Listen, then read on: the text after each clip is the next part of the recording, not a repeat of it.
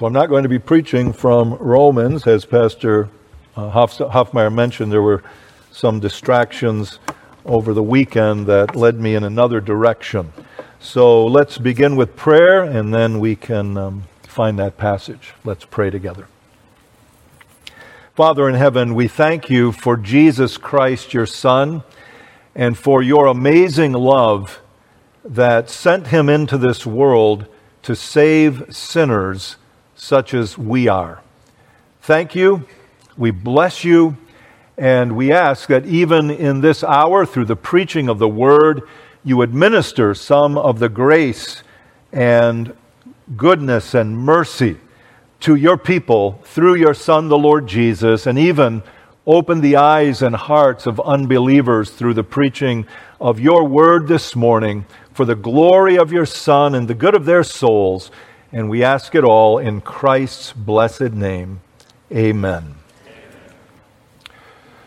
Well, we associate certain people in the Bible with certain outstanding characteristics or circumstances in their lives. For example, if I asked you who was the wisest man in the Bible other than Jesus Christ himself, most of you would immediately answer, well, that would be the King Solomon, son of David. If I said, who is the strongest man physically in the Bible, many of you would quickly answer, well, that would be the judge of Israel, Samson. And if I said, who was stated to be the meekest man on the face of the earth in his days, you would say, well, that is Moses. And perhaps if I asked, who is the man in the Bible, again, apart from our Savior Jesus Christ, who endured the greatest suffering, many of you would quickly respond, Job. And it's Job that I want us to consider today. So let's take our Bibles and turn to Job chapter 1. I heard many years ago about a man, I think it was in the Puritan era, who preached a series of expository sermons on the book of Job. And that series went on and on for years. And if I remember right, the account I heard was that he began with a congregation of 800 people, and he finished with a congregation of 8. I don't know if just they were all young when he started, and they all got old, and the Lord never added to the church, or if he just plain old wore them out. But if I expose myself to any complaint regarding my treatment of the book of Job this morning, it will not be that it is too thorough and in-depth and drawn out, but that it is too quick and sketchy and superficial. So be it.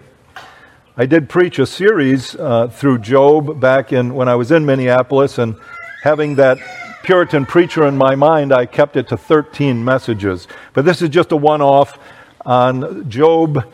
And let's begin just with a recap of the story of the life of Job and what we have in the book of Job.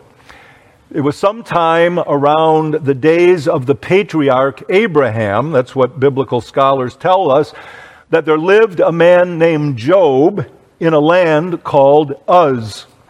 And he was a very wealthy man and likely a ruler. He was also a godly man. Scripture tells us right here in Job chapter 1 that he was the godliest man of his time. Look at verse 8 for that statement.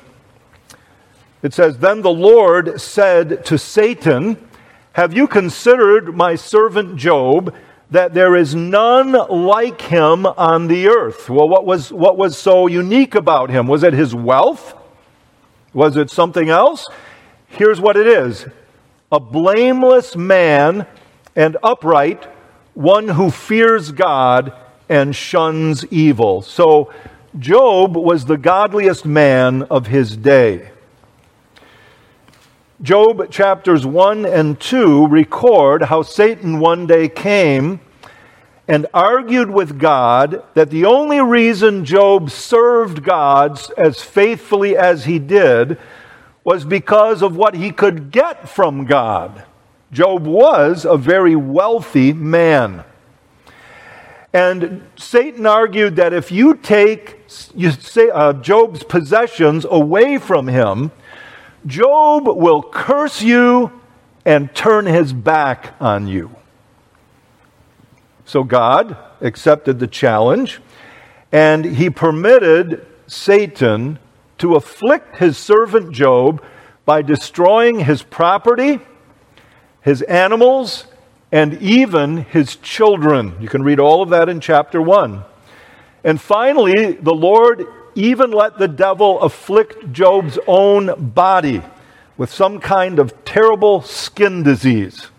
So Job went from being a wealthy, respected, honorable man to a poor, pitiable sufferer who was laughed at and taunted by young men who spit in his face. Listen to the words of Job from chapter 30 and verse 1. He says, "But now they mock at me, men younger than I, whose fathers I disdained to put with the dogs of my flock." Talk about a story of riches to rags. Job is that story, maybe more than any other story in the history of mankind. This man Job knew something about suffering. And so today, I want to draw some lessons about suffering from the life of Job and the book of Job. As I thought about what sermon I would preach from years in the past before I came to pastor here, this one caught my attention, and I thought, you know, there's never a shortage of suffering among God's people wherever they are. But I thought about our life and our congregation at this point in time, and I thought this lesson might be peculiarly fitting for us. So the first lesson I want to bring, and I have 7 total. I'll keep my eye on the clock because we'll see how far I get today. I expect one message, and that's what I'll aim for. But the first thing is, that we can learn from Job about suffering is that good people suffer. And that's almost a cliche among many Christians. We know that good people suffer. I remember hearing about a book that came out decades ago, and it was, I think this was the title of it, When Bad Things Happen to Good People. In other words, we understand bad things do happen to good people, and if we understand what the Bible teaches about God, God is the one who brings those bad things into their lives. He does it for good purposes, as we're going to see, but that's reality. The book of Job certainly teaches this lesson. Psalm 34, verse 19 states this, "Many are the afflictions of the righteous." You don't have to go any farther than that one half verse of the Bible to understand that this is what the Bible says. It goes on to say, after saying, "Many are the afflictions of the righteous, but the Lord delivers him out of them all." Now, I'll make this comment, sometimes in this life, but ultimately, always, in the end, he will. The Bible is very clear about this, that good people suffer. Think of Jesus' own statement in the New Testament, John 16:33, and the what we call his farewell discourse or the upper room discourse. He said, "In this world," speaking to his apostles, "you have tribulation." And the apostle Paul stated somewhere in the book of Acts that it is through many afflictions, I think it's Acts 14, that we, God's people, must enter the kingdom of God. Job definitely suffered greatly. And he was definitely a good man. It states in verse 1 of chapter 1 of Job, "There was a man in the land of Uz whose name was Job, and that man was blameless and upright, and one who feared God and shunned evil." It states that at the outset. It states it again in verse 8, as I mentioned. So, good people suffer. Just 2 related observations before we move on at this point. The first is this, that there is no direct correlation. We need to get this in our minds There is no direct correlation between godliness and freedom from suffering. Many people think that if someone is godlier, he will not suffer as much as others. And the godlier he is, the less he will suffer. That is the teaching of a lot of people. That is not the teaching of the Bible. That was the theology of Job's friends, if you know the book of Job. They came to comfort him, ostensibly, but after the first week in which they did give him a good amount of comfort, I presume, because they kept their mouths shut, once they started opening their mouths, they were far from comforting Job. Why? Because they spoke their main theology about suffering. If you're good, Job, reading between the lines, like us, you won't suffer such tragedies. But if you're sinful, this is what you're going to experience. Now, fess up.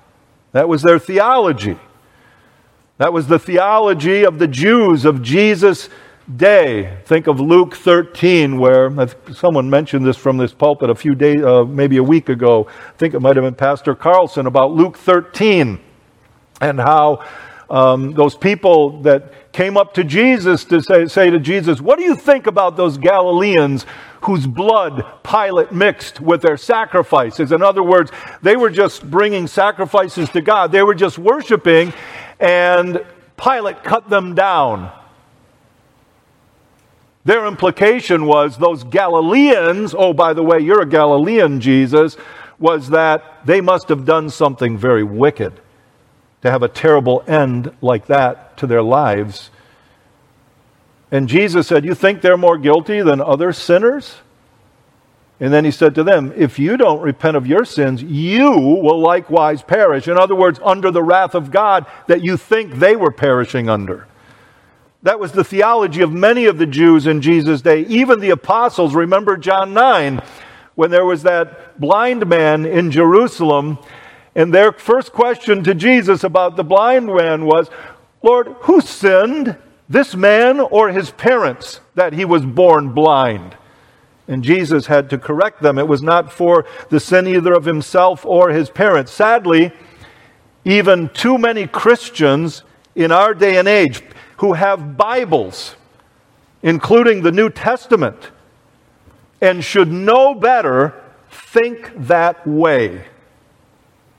They think it about others, and sadly, they think it about themselves. All too often. Sometimes it's a reason people struggle with assurance, because they're not convinced of this first point I'm making, that good people suffer, Christians suffer, godly people suffer even greatly. Paul said, think of the Apostle Paul. He wanted to know Christ, he said, and the power of his resurrection, Philippians 3, and the fellowship of his sufferings. That's what he wanted in his life as a very godly man and an apostle, that he might be conformed to Jesus' death. So that's the first observation. There's no direct correlation between godliness and freedom from suffering. Second, there is no exemption from suffering, even for Christians. Study the lives of very godly people. Study the life of Christ in the Bible. Study the lives of the prophets. Study the life of the apostles, and especially of Paul. Study the lives of Christians like Martin Luther, Calvin. It's amazing the sufferings some of these godly saints have gone through.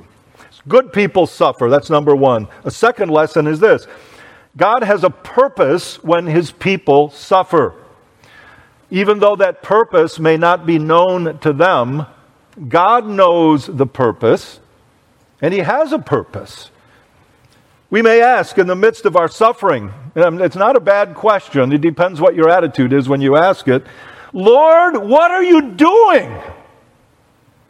What are you doing to me? Why is this happening?" I mean, you may believe that God causes godly people to suffer, but you might have thought he would never do it in this way, would he? But he does. We know that God is always doing something right and wise when we suffer. And he's always doing something, always, that is good for us. Just think of a few of God's purposes in Job's suffering. And if it's true for Job's suffering, it's true for us. What were some of his purposes in Job's suffering? Well, first of all, that he might glorify his name. We do always know that whatever God is doing, he's doing it to glorify his name. Everything God does will always serve to bring glory to his name. Even if you doubt it at times, and even if you can't see it, and can't imagine that you will ever see it, it's true. So I just state that and pass on. One of his purposes is to glorify his name. That's always the case. Another purpose that's evident in the book of Job is to vindicate his servant Job. How did the book start? With a challenge to Job's integrity. He's not really a godly man. He looks like it, but he's just in it for the money. That's basically Satan's argument. So God does what he does in the following chapters, all 42 of them, in part to vindicate his servant. But lives were lost here, you might say. God does what he does for his purposes, and he is the sovereign God who may do what he does. And remember, I said he always does what is right and wise and good. You have to look at the big picture and the long run. God always does that. God was vindicating his servant Job. Job didn't feel that way. Job would not have imagined that till the end. But brethren, may God give us that perspective when we suffer. In other words, may he help us to see ourselves and what happens to us, to see our lives all as part of God's war that he is waging against the powers of darkness. God is on your side if you're a Christian. Even when it seems that he's against you, he's not against you. He is for you if you are his child.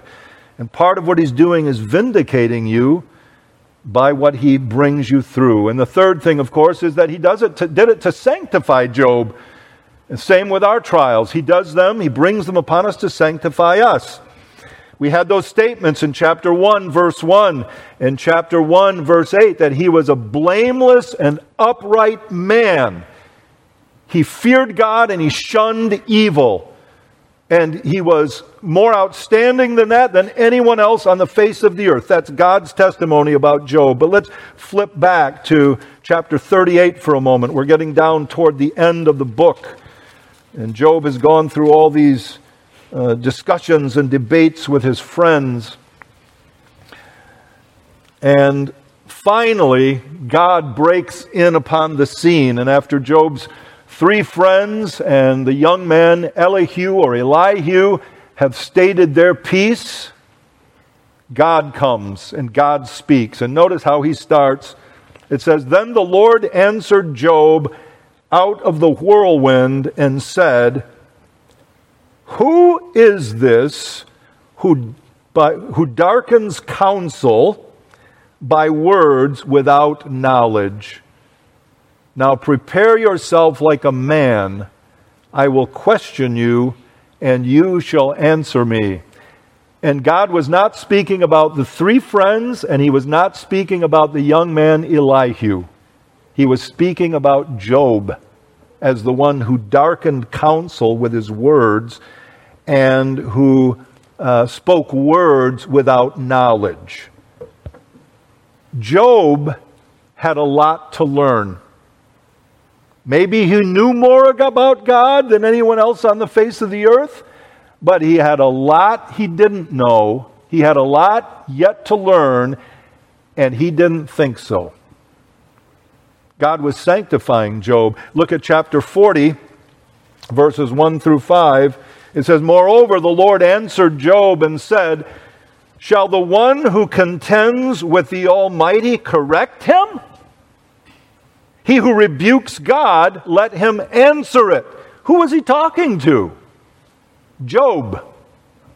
Notice verse 3. "Then Job answered the Lord and said, 'Behold, I am vile. What shall I answer you? I lay my hand over my mouth. Once I have spoken, but I will not answer. Yes, twice, but I will proceed no further.'" And then likewise, you have it in verse chapter 42, the last chapter, and we see starting in verse 1 that Job answers the Lord. Let me just drop down. He says in verse 3, "I have uttered what I did not understand, things too wonderful for me which I did not know."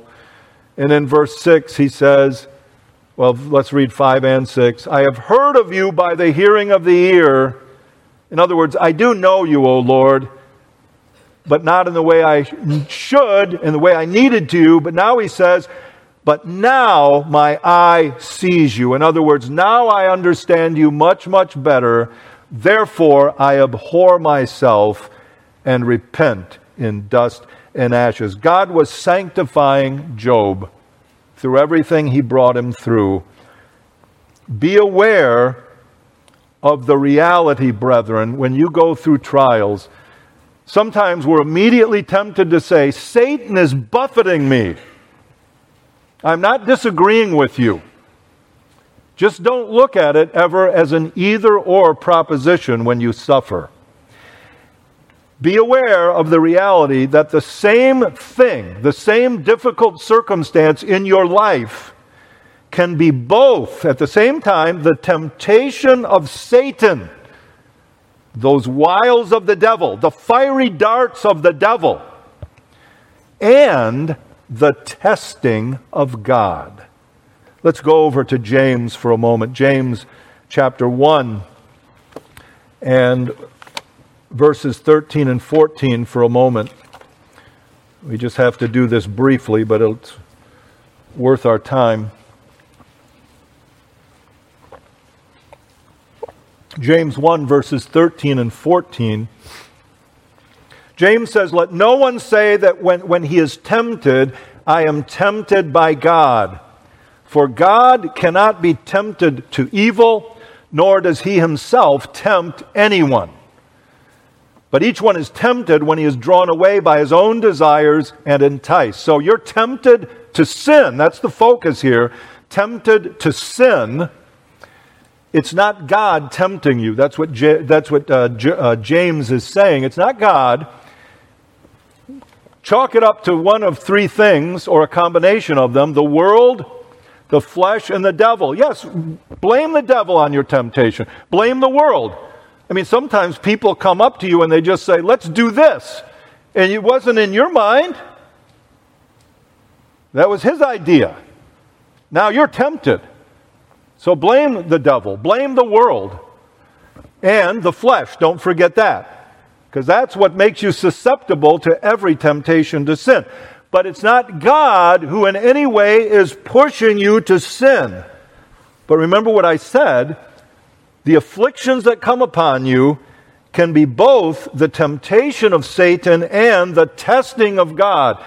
The word test and the word tempt are both legitimate translations for the Greek word for tempt. And so go back to verses 2 through 4 of James chapter 1.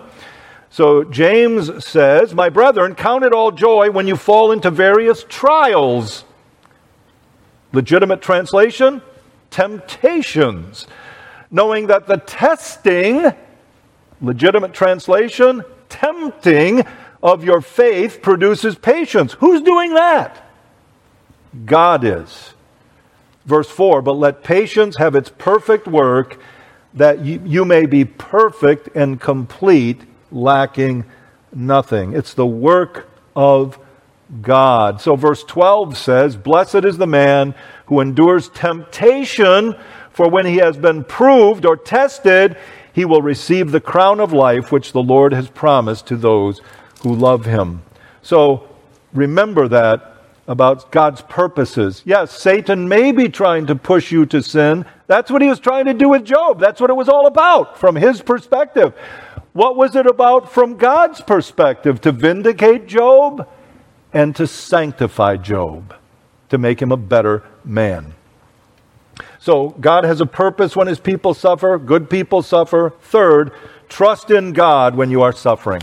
Trust in God when you are suffering. There is never any reason not to trust God, including when you are suffering. You ought to trust God even more when you're suffering. But you should always trust Him. God is always righteous. He is always holy and true and wise and almighty and good. Period. So therefore, couple of subheadings under this point. I have two of them. One, trust Him as opposed to having suspicion toward Him or any evil thoughts toward Him. When He brings you into a time of affliction, if you're a Christian, He is not trying to bring you down. And now maybe He is in the sense of humble you like He did with Job. But why did He want to humble Job? That He might exalt him and better him. He's not jeopardizing your soul when He brings you into a trial. God would not have permitted this testing of Job if a good outcome were not absolutely certain. And that's true for you as a Christian as well. If you are a Christian, and God has brought you into suffering. And remember, if you are in a time of suffering, God has brought you into it. It's true then for you that God is for you. And you should just trust in Him. Listen to Paul's words in 1 Corinthians 10:13. No temptation has overtaken you. No trial has overtaken you, except such as is common to man. Other people have experienced it. Other people are experiencing virtually the same thing right now, somewhere in this world. Other Christians will continue to experience what you're experiencing till Jesus comes again. No temptation has overtaken you, such as is common to man, except such as is common to man. But God is faithful, who will not allow you to be tempted beyond what you are able, but with the temptation will always make the way of escape that you may be able to bear it. So trust in God when you are suffering instead of being suspicious of Him. And then the second thing under this point of trusting God when you're suffering, trust in Him as opposed to being proud when you are tempted and you don't like it, or prideful. Job was complaining about God's treatment of him. That's a large section of the book of Job and a large portion of Job's speeches. In effect, he was lecturing God. We saw that in one of those statements there at the end of Job. Let me go back to it. It caught my eye.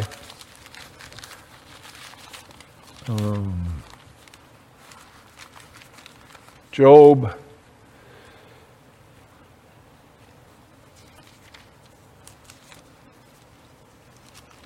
So it must be Job 38. Let me look at that.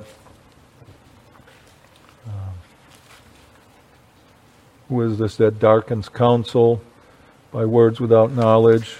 Job 42.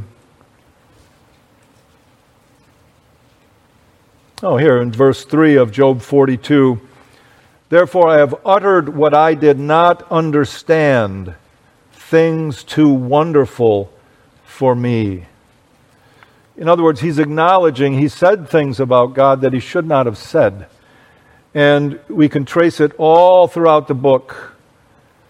You should trust in God and not think you know better than God. I had a number of passages I was going to take the time to turn you to. Maybe I can do it in another setting sometime and open up more on the book of Job. But Job had this problem basically, and you can look. I'll give you a couple of texts if you want to look at them later. chapter 2, verses 2 and 3 and verse 11, chapter 6, verses 2 through 4, chapter 9, verses 1 through 3 and 15 to 17. If you get beyond that, text me or email me and I'll send you some more. But my point here is this. I'm a bit negative about Job at this point, and I think there's good reason to be. I remember one commentator when I was preaching through Job, he almost justified everything that came out of Job's mouth. He was trying to make a point that when a Christian is going through suffering, it's legitimate for him to say, "Why, Lord?" And I agree with that. But he was so concerned to make that point and to keep harping on that point, he just kind of, glossed over a lot of sinful speech coming out of Job's mouth. I can't do that with a good conscience. Job understood that God was holy. Job understood that God was just. And Job knew also what God knew about him, that Job himself was a righteous man. He feared God and he shunned evil more than any other man on the face of the earth. So Job thought, so why is this happening? And he complained about it. And he got quite bitter in his complaints at a number of points. In fact, let me just dip in for one of these passages here. Let's try chapter 23, verses 1 through 5. Chapter 23, verses 1 through 5. His friends get done speaking again. Eliphaz was the last speaker. Then Job answered and said, "Even today my complaint is bitter. My hand is listless because of my groaning. Oh, that I knew where I might find him, that I might come to his seat. I would present my case before him and fill my mouth with arguments. I would know the words which he would answer me and understand what he would say to me." In other words, God is holy. God is righteous. God must be off somewhere, not watching what's going on, because here's a perfectly righteous man suffering terribly. If God would just wake up, if God would just listen, if God would just let me present my case to him, he'd bring me out of this in a heartbeat. Job knew a lot of things about God that most people didn't know. He believed them with all his heart, but he didn't know all that he needed to know. He didn't know God was near. He didn't know God lets his own people suffer at times, even including the best of them.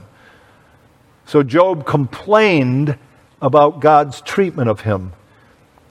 In effect, he was lecturing God in this book. My point is simply this. Don't be prideful when you suffer and lecture God. You wouldn't come out and do it maybe like Job, but you're thinking it in your mind. This should not be happening to the kind of Christian that I am. How could this be? This should not be happening to me. Don't lecture God about your suffering, about His Word and what it says, about the way things are in the world or in your life. Follow our Savior's example. 1 Peter 2:23. When He suffered, He did not threaten, but committed Himself to Him who judges righteously. That's what He demonstrated. That's what Scripture tells you and me to imitate. Whether we can understand what God is doing or not. The fourth thing is this: persevere through suffering. Persevere through suffering. As I think about the years of my pilgrimage in the Christian faith, I don't know if there's something that's better to emphasize. Persevere through suffering. If you persevere through suffering, it always comes out well in the end. Period. In parentheses, sometimes in this life, and it's great when that happens, always in the end. So press on faithfully. And now, having said what I said about Job in a more negative way, note that Job did persevere through suffering. He did. The issue was not whether Job would sin. Satan didn't say, if you let me afflict him in these ways, he's going to sin. Job was already a sinner. There was no shortage of sin in his life already. That wasn't the issue. The issue was whether he would continue to be faithful to God and to trust in God and hold on to Him. And that Job did. Let's see if we can just quickly notice that in the text here. Go to chapter 1 and verse 11. We have Satan's words. But now stretch out your hand and touch all that Job has, and he will surely curse you to your face. In other words, he'll be done with you. If the pot dries up, Job will be gone in a moment. And then in verse 20 to 22 of Job 1, then Job arose and tore his robe and shaved his head, and he fell to the ground. And what did he do? He worshiped. And he said, naked I came from my mother's womb, and naked shall I return there. The Lord gave, and the Lord has taken away. Blessed be the name of the Lord. In all this, Job did not sin nor charge God with wrong. In chapter 2, likewise, chapter 2, verses 3 through 5, then the Lord said to Satan, after the first round of testing, have you considered my servant Job, that there is none like him on the earth, a blameless and upright man, one who fears God and shuns evil? And still he holds fast to his integrity, although you incited me against him to destroy him without cause. So Satan answered the Lord and said, skin for skin. Yes, all that a man has, he will give for his life. But stretch out your hand now and touch his bone and his flesh, and he will surely curse you to your face. And then God gave him permission, you remember, to put forth his hand and afflict Job, and he afflicted him with that terrible disease, left sores on his skin, and we have that terrible picture of Job sitting there scraping his sores with potsherds, pieces of broken clay vessels. But look at verses 9 and 10 of the chapter. Then his wife said to him, do you still hold to your integrity? Curse God and die. But he said to her, you speak as one of the foolish women speaks. Shall we indeed accept good from God, and shall we not accept adversity? In all this, Job did not sin with his lips. Though he sinned, he did not apostatize. He did not turn away from God. And that was the challenge so Satan gave, and Job never did that. He never did that. He never forsook God. He had many great statements of faith. Though he slay me, yet I will trust in him. And Job did. He persevered through suffering. Let's just look again at James and get the biblical judgment on Job. James 5:11. James 5 and verse 11. He's just brought in here at this one point as an encouragement to the people of God that James wrote to, who he knew were suffering. And we read in verse 11, indeed, we count them blessed who endure. You have heard of the perseverance of Job and seen the end intended by the Lord, that the Lord is very compassionate and merciful.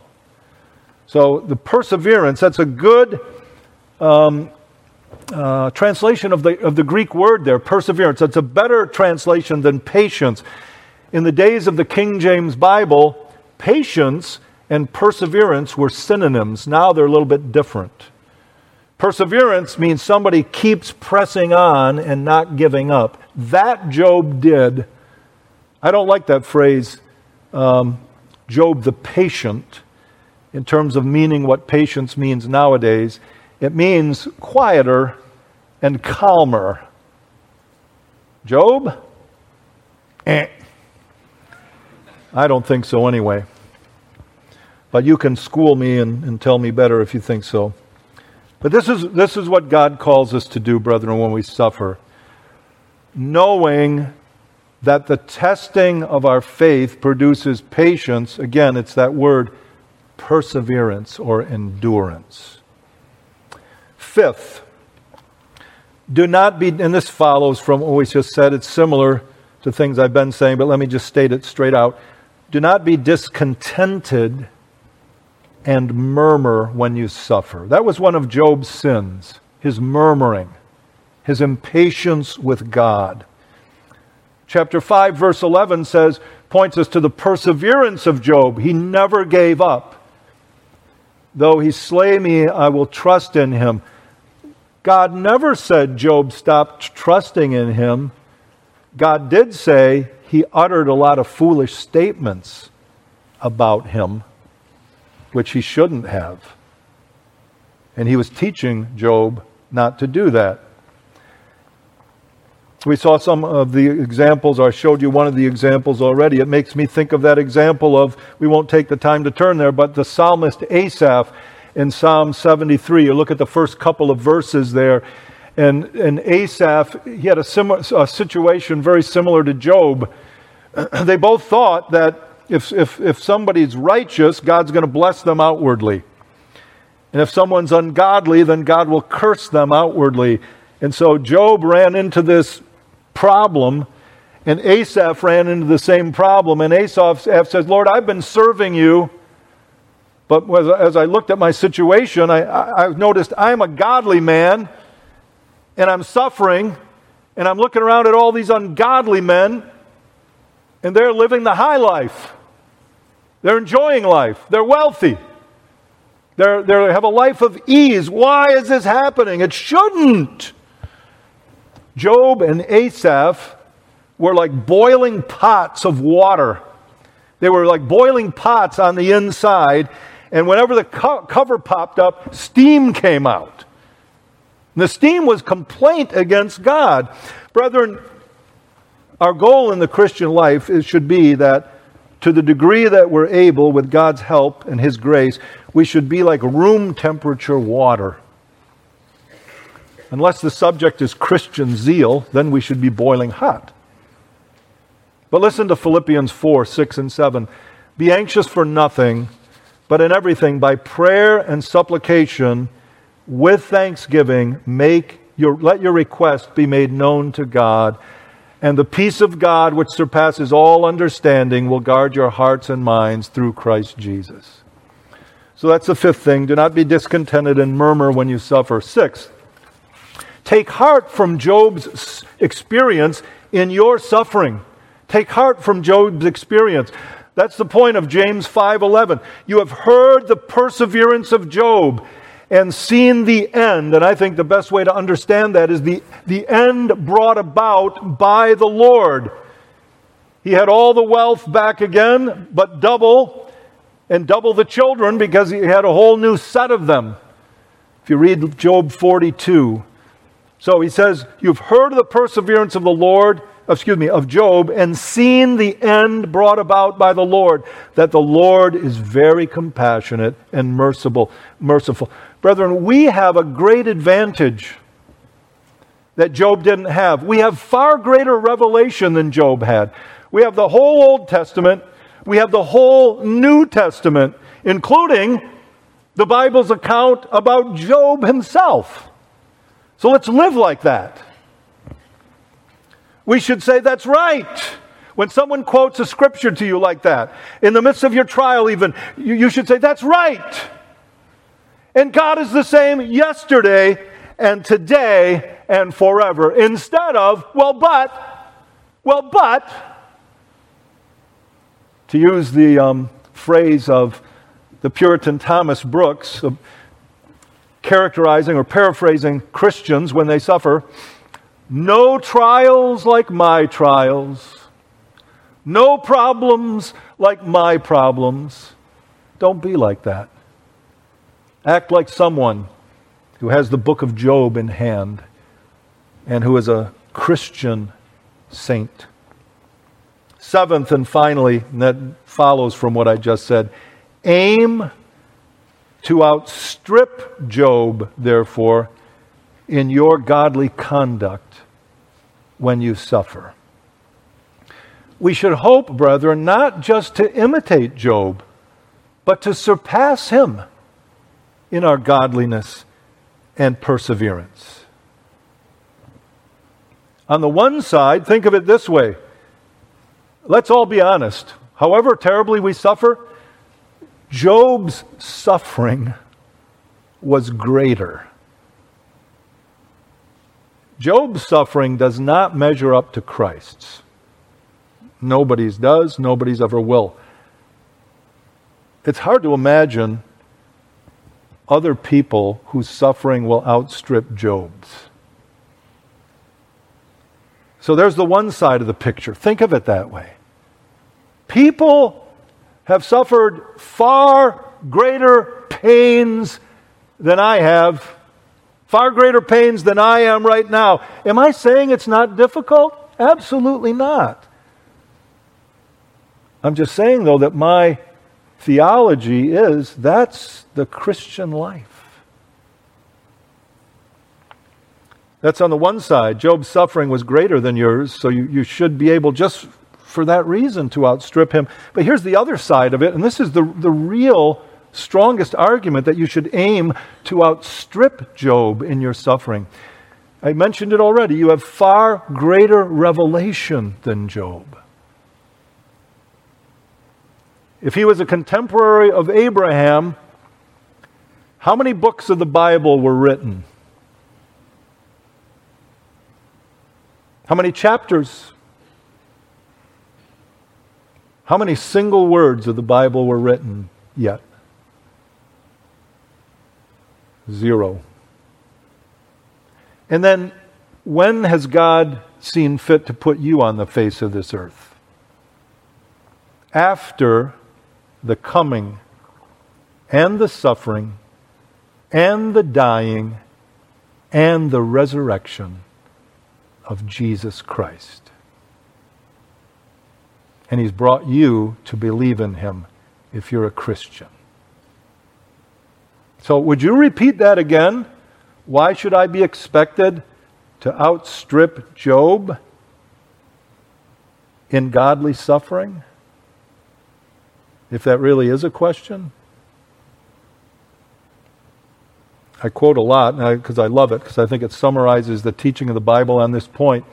Our confession in the chapter on Christian liberty, the first paragraph, says that we as believers in the new covenant have fuller communications of the free Spirit of God than believers under the law did ordinarily partake of.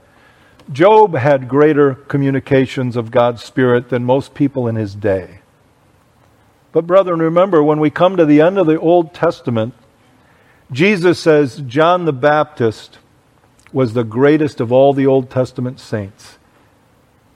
But he says that everyone in the kingdom of God, in other words, a new covenant believer, is greater than John the Baptist, and in part because of this reason, the way the Spirit of God has been poured out. So there's 7 lessons from Job about suffering that I trust will be helpful to us. Let me just close with a word.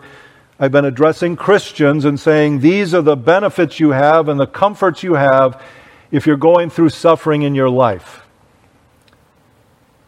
How many of these benefits come to unbelievers? None. So you should want these benefits if you're not a Christian.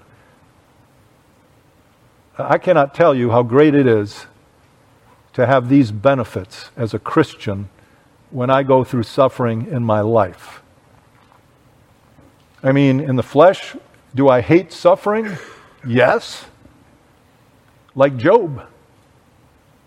But God helping me, I can say, it's going to come anyway.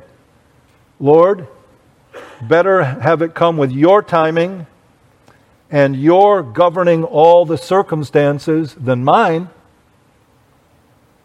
And you've taken me through it before, you'll take me through it again. And when you've taken me through it in the past, I've ended up learning more about you and loving you more and knowing your love for me more.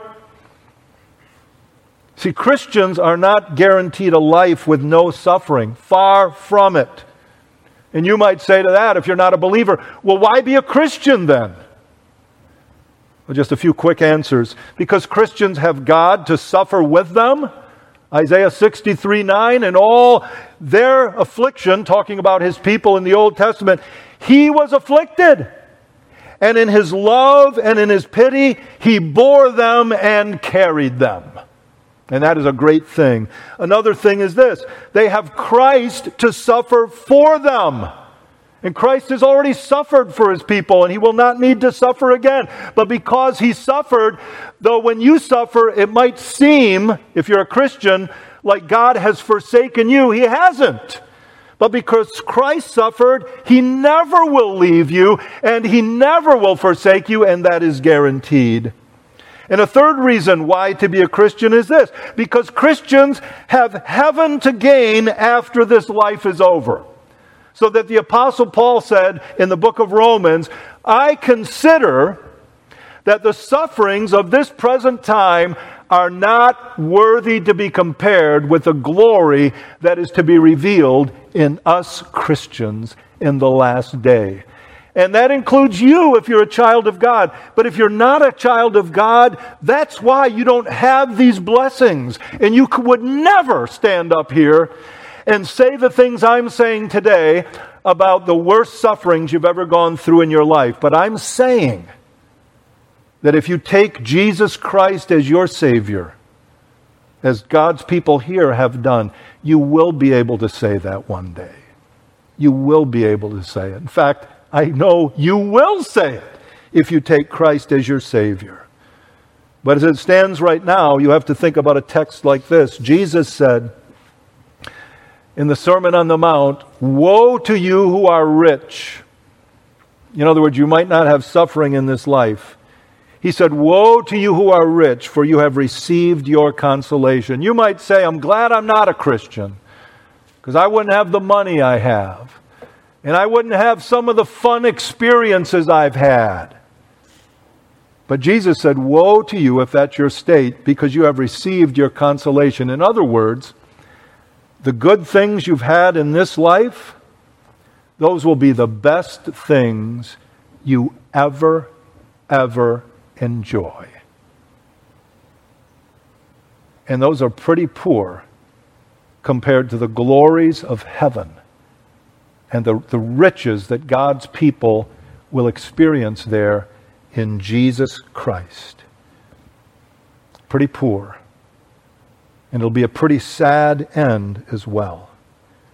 But you can have, even if you're an unbeliever, Jesus Christ as your Savior and God as your helper and heaven as your hope.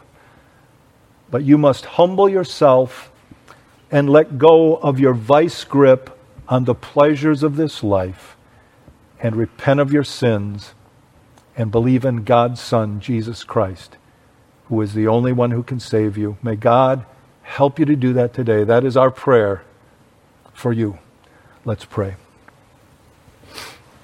Father in heaven, we thank you for your word and ask that you would take your word and write it on the heart of everyone here. Thank you for the deep and rich comforts that you provide to your people in the midst of their afflictions. These great gospel truths we've heard today. Help us to know more and more of your presence and the power of your Spirit, even in our darkest times in this world. We pray as well that you would open the hearts and the eyes of those who don't know you sitting here today. And we ask it in Jesus' name. Amen.